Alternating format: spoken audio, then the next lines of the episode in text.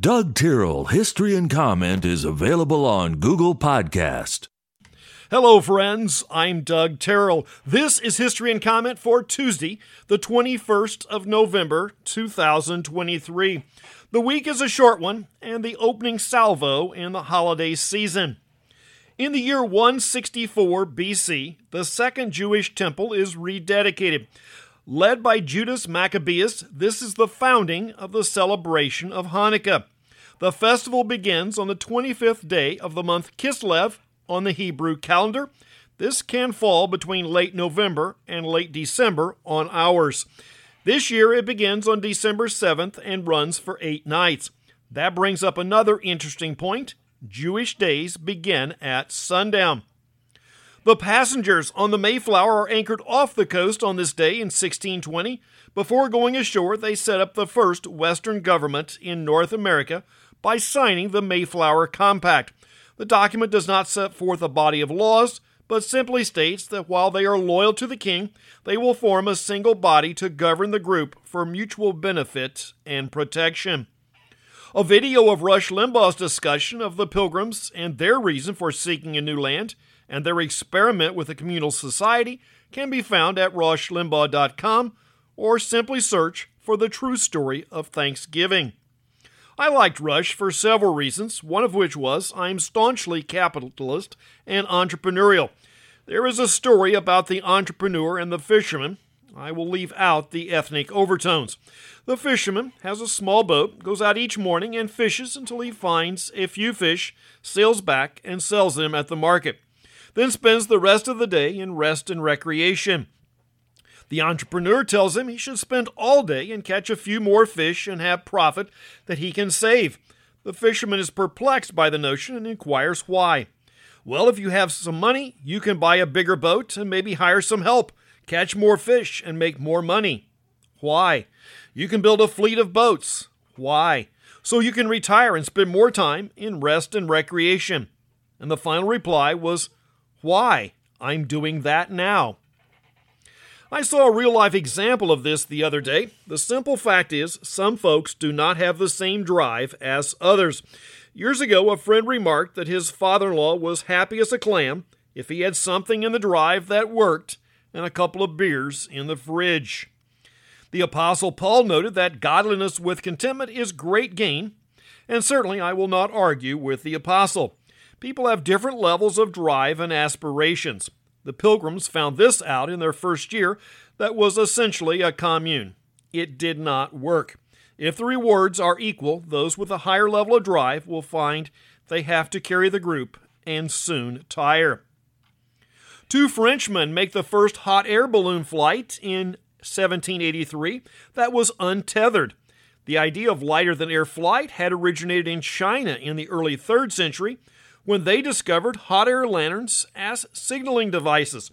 The idea of a flame and an envelope to hold the heated air and became buoyant was in place at that time.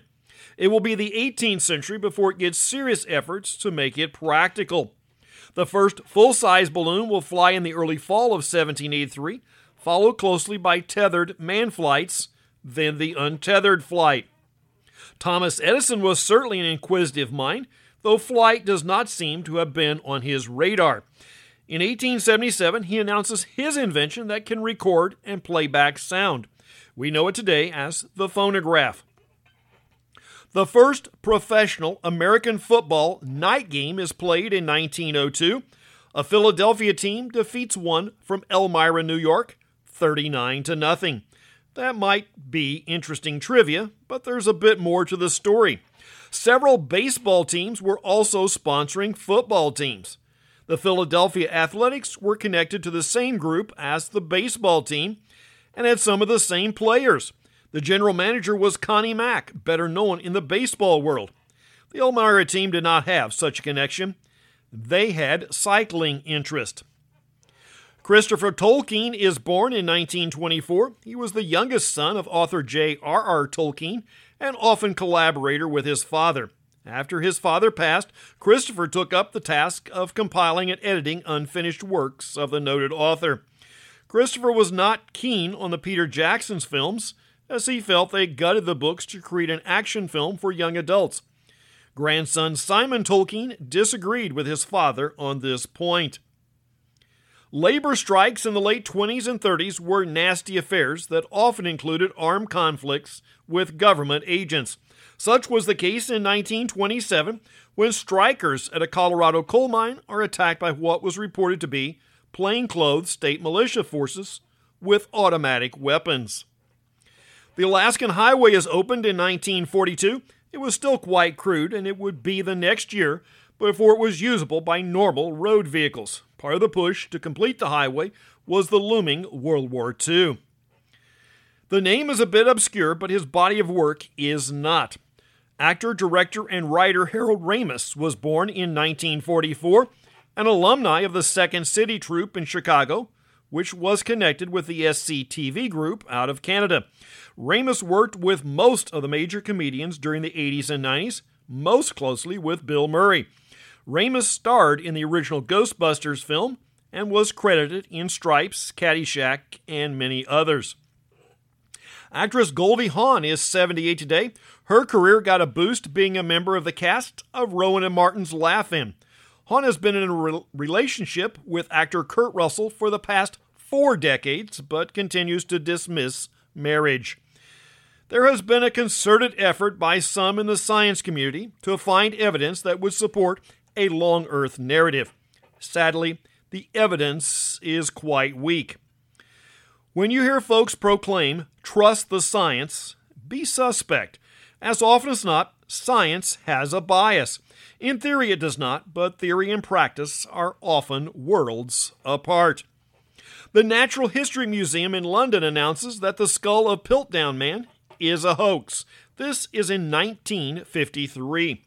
The affair began in 1912 when amateur anthropologist Charles Dawson claimed he had discovered a missing link between man and ape.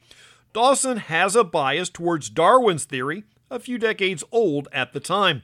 The find was always controversial, but it took 41 years to put to rest. The skull fragments, jawbone, and teeth have since been proven to be three different species human, orangutan, and chimpanzee.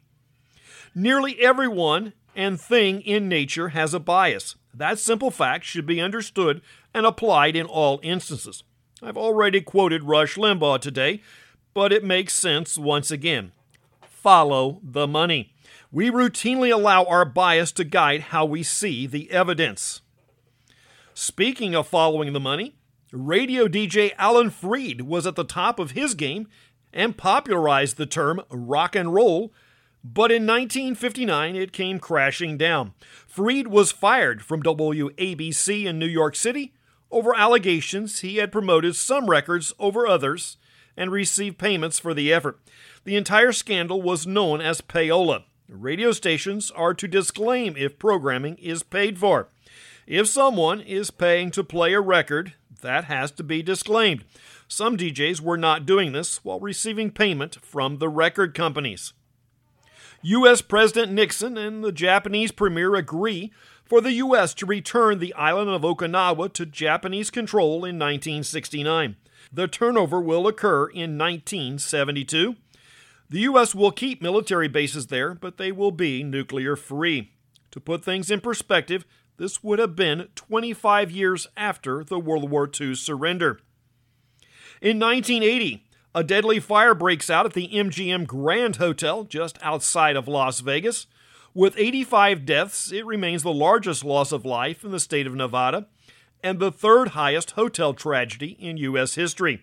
The fire began in an electrical outlet and within six minutes engulfed the entire casino floor. The hotel was less than 10 years old at the time. Building codes did not require sprinklers, which would have slowed the progress of the fire. The Iran Contra affair is in the news in 1986. This is a very long and convoluted tale. Top officials in the Reagan administration were playing world scale game of chess that involved hostage negotiations with Hezbollah in Lebanon, Iran, and Manuel Noriega in Central America. It is said that you really do not want to know how sausage and laws are made. Foreign affairs are even worse. 1992, the first of three days of tornadoes across the United States breaks out. Houston, Texas gets a major strike. 28 folks are wounded in a bus bombing in Tel Aviv, Israel. This subject keeps coming up.